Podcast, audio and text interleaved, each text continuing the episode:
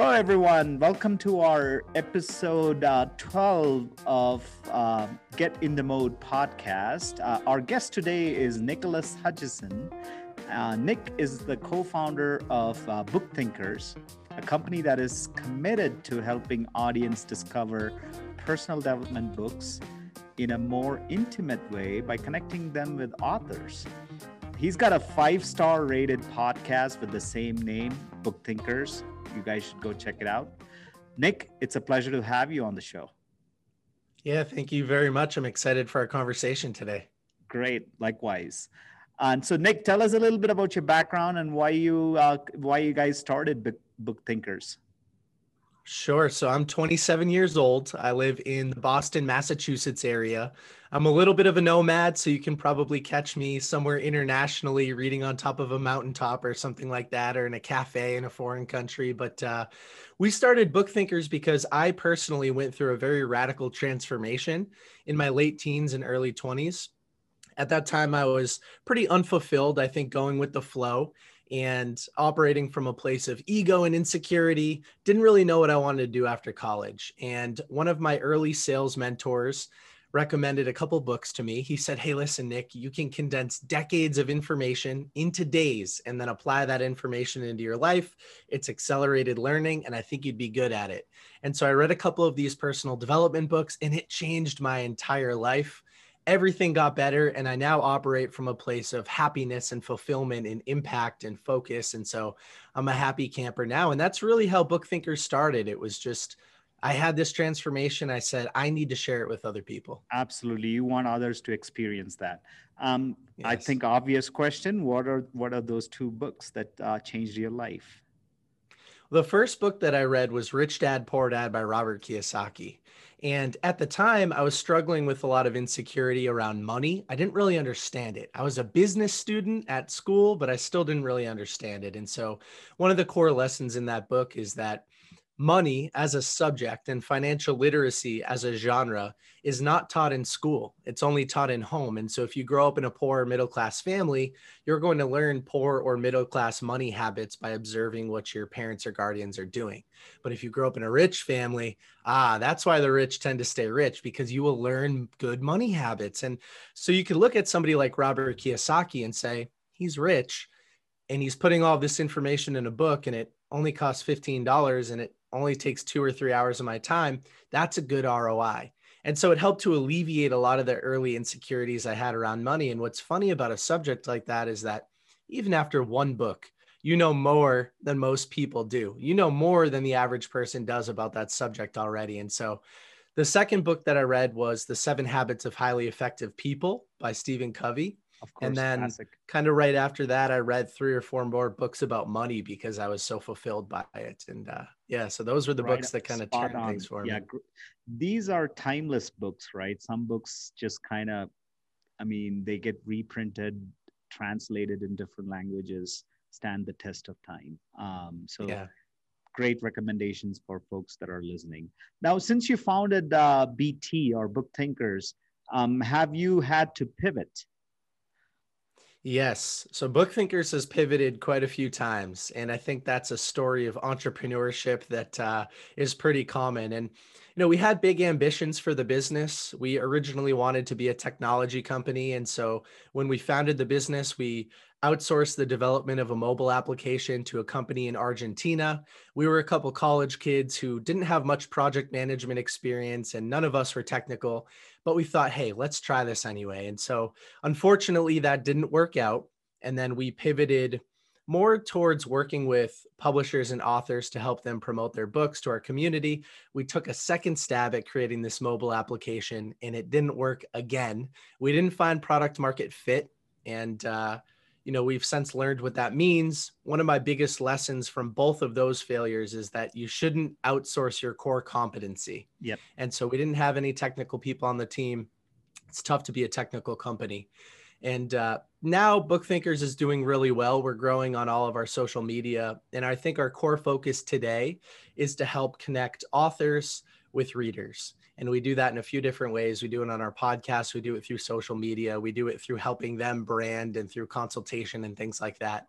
but uh, yeah, we've had to pivot a couple times now. Definitely. So I definitely want to talk a little bit of the podcast and the social media, which is which is what our audience I think would eat that up. Uh, now uh, let's talk about the podcast first. You know, um, sure. Book Thinkers, amazing podcast. You've got some fascinating authors on the show that you've interviewed. Um, share some special stories. Who are some popular folks that you've interviewed? Um, I'd love to hear some interesting notes from there. Sure. So the podcast originally started because we found we had such unique access to these high performing people. Some of them hundreds of millions or billionaires.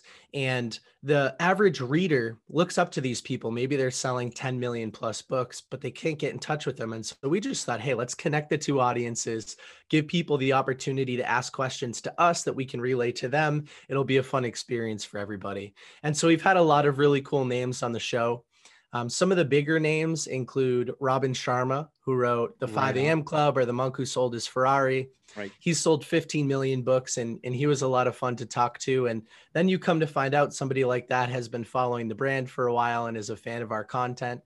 Um, I recently flew to Miami and worked with Grant and Elena Cardone in their offices. And so Grant's energy is just electric. He's he's had a lot of best-selling books. He has a multi-billion dollar real estate syndicate empire these days and so he was a lot of fun to work with as well. I just spent some time in Dallas with Patrick Bet David and his team. His company uh, yeah, Valuetainment. Valuetainment uh, sits above or sits kind of below his insurance agency, which has 20,000 reps. And so, you know, he's, he's kind of fun and diverse in the content that he's posting. And uh, Robert Greene, who wrote the 48 Laws of Power, he was somebody when I set out to do the podcast, I said, I've got to have Robert on the show. And we had a really fun conversation. And uh, just one other name that excites me because he's one of my favorite authors is Ryan Holiday, who writes a lot of books on stoicism as well as marketing and sales. And so those are some of the the people that I really look up to. Got it. Um, you know, you Stoicism. That's an interesting philosophical concept. What book uh, would you recommend of his? What or what books? I think if if you don't have any context about Stoicism, what it is, who the who the key uh, Stoic philosophers are, I would recommend Ryan Holiday's book, The Daily Stoic. And so each and every day you can read a little paragraph, which might be from a book like Meditations by Marcus Aurelius or uh, on the shortness of life by Seneca, and then they'll kind of relate it to modern day life. And so, as you read through one passage a day over a couple months, you'll start to understand what the philosophy is all about. And my favorite part about that philosophy is that it's actionable. So the Definitely. Stoics weren't people just sitting on the on the doorstep arguing with each other all the time. They were looking at real life problems and thinking, how can we solve these problems? What can we do on a daily basis to actually make progress in our life, which is why it's my favorite philosophy for the most part. That, that's great. Yeah, thank you for sharing that. Uh, now, you also have a big following on Instagram. Um, you know, I I'm curious why IG of all the social media channels. You know, most people would think the obvious LinkedIn route. Uh, you know, you took a, a different route. Um, you know, what's the rationale behind choosing IG? When Book Thinkers was going through one of those early pivots and I started to get really involved in the social media, I, I, was not a social media guy. And by the way, when I was in my late teens and early 20s, I also had a lot of social anxiety, a big fear of public speaking. My language was full of a lot of verbal pauses. I would never have imagined getting on we, camera we or even having a conversation. way you're... yeah, well, repetition, right? Repetition. And so I, I had a very, very difficult time with all of that. Now I'm getting involved in social media and Book Thinkers for a long time was a faceless brand on Instagram. And on LinkedIn, it's harder to do that. You've got to be more vocal. You've got to put your face out there a little bit more. We were Facebook first uh, but I, I found a better community on Instagram. I found it easier to access the book community. I found more groups, engagement groups. I found other profiles to look up to. And so for me, Instagram just felt like a better fit. I could use hashtags in a similar way that you can on LinkedIn, but I could use hashtags to find specific groups or concepts or um, you know follow all these different author pages who are all posting on a regular basis and so that's kind of how we fell into instagram like you've got an amazing following. Like, uh, what's the number as of today? As of today on Instagram, I think 107,000 people. Oh my God. Now, yeah, it's, it's uh, getting big. And it's, I, from our earlier conversation, it's organic, right? It is. Yeah. How did you gain this following? Well, very early on, when I was learning the mechanics of social media, I followed a couple people in the social media space who are giving advice out, free advice. One of those people was Gary Vaynerchuk. And so Gary V has this hustle, hustle, hustle mentality, but what sits behind that is uh, systems. And so for Gary, one of the systems is called a dollar eighty strategy. And what he means is that you need to go out there into your community and you need to leave your two cents on a post 90 times per day. That'll lead you to a dollar and 80 cents. Hmm. And by leaving two cents, what he really means is search a popular hashtag that's related to your brand. Maybe for me, that's nonfiction books. Look at the top nine trending posts. They're trending for a reason. So you're starting to learn what works in your space. Leave a comment on all nine of those posts, read the captions, and respond in a genuine way. Don't comment and say, hey, follow me, but respond in a genuine way. You're going to learn what visually works. You're going to learn what works as far as written content. And then you're going to browse through the comments, maybe respond to a couple people, but leave a genuine piece of advice or a genuine response. Right. You do that on 10 hashtags, top nine posts, that leads you to your dollar 80. And I did that every single day. it was a lot of hard work up front, but that's really the pillar for us. It was a lot of hard work, a lot of interaction with the community. And then when people are viewing those posts, or maybe the people who posted those posts, they're going to see our name out there and they might get curious and they might follow us. And then we want to have a beautiful resume. We mm-hmm. want to have an aesthetically pleasing profile with a call to action in the bio. We want people to understand exactly what they're going to get when they follow book thinkers and so some of those strategies coming from uh, Gary Vee very early on, those really helped us out.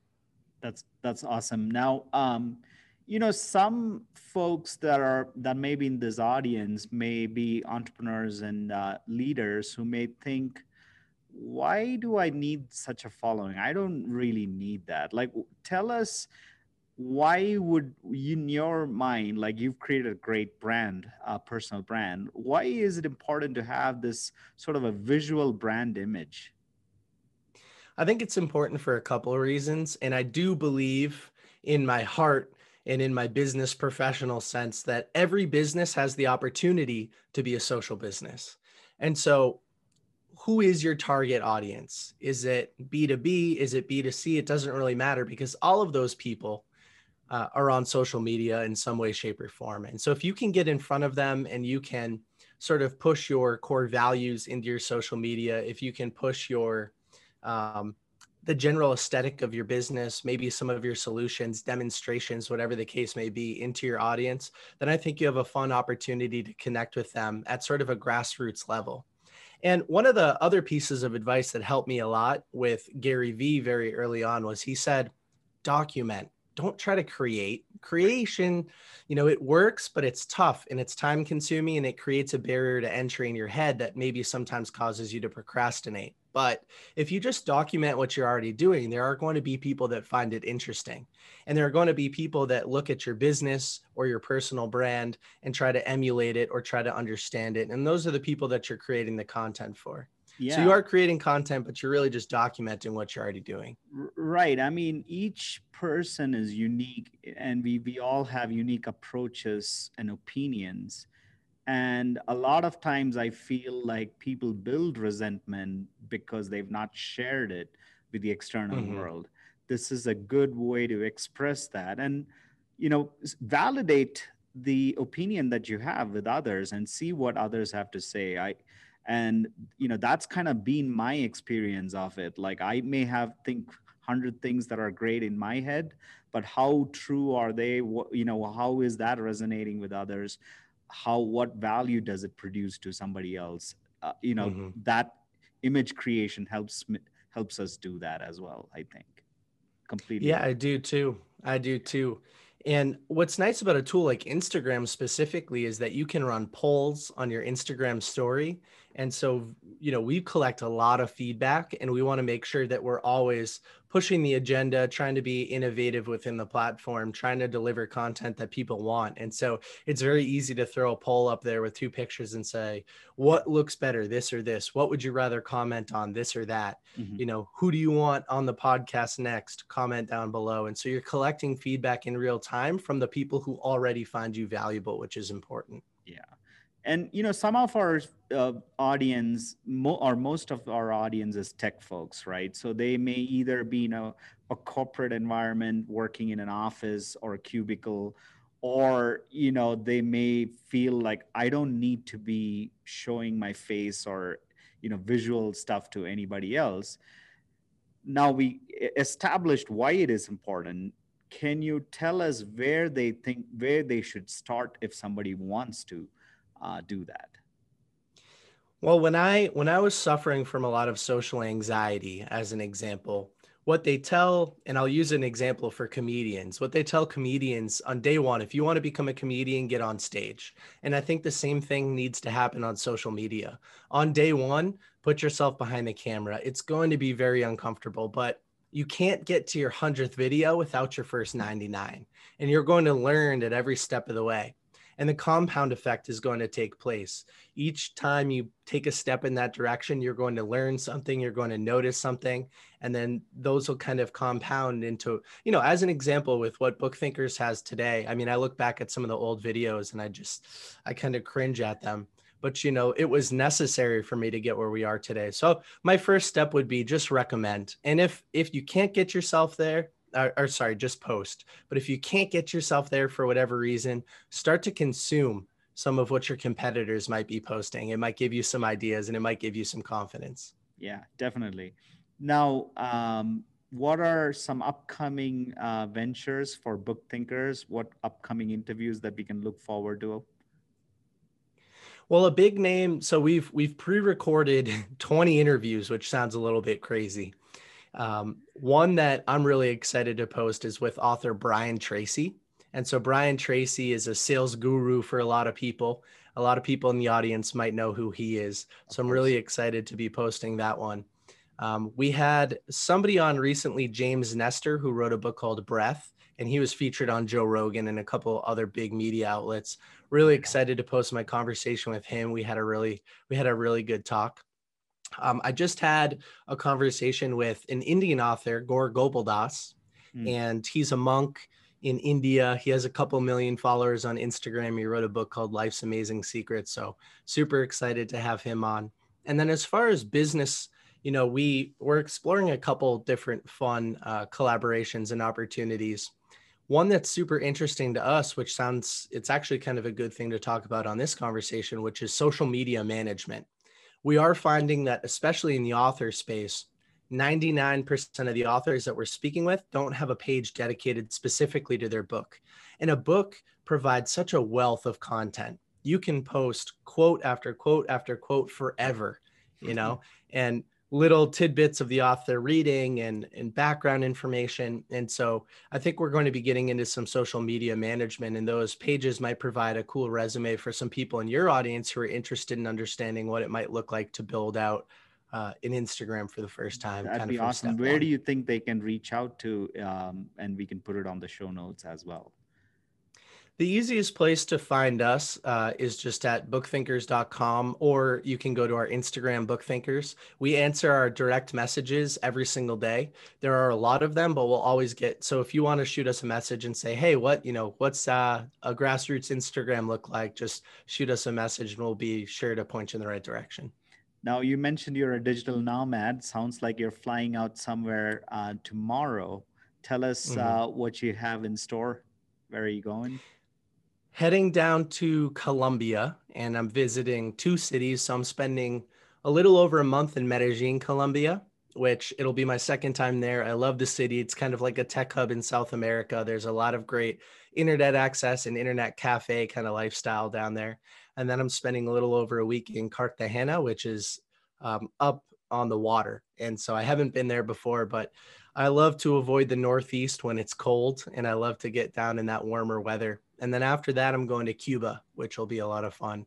So I've never been to Cuba. Cuba. awesome. Yeah, I'm I'm really excited to uh to just kind of look at the old city. I've heard that it's kind of like Russia where it just looks like it's still the 80s. And uh anyway, I'm excited to check it out. Sounds very exciting. Uh Nick, thank you for coming on the show. We uh, we really enjoyed the conversation. Yeah, thank you so much. Thank you.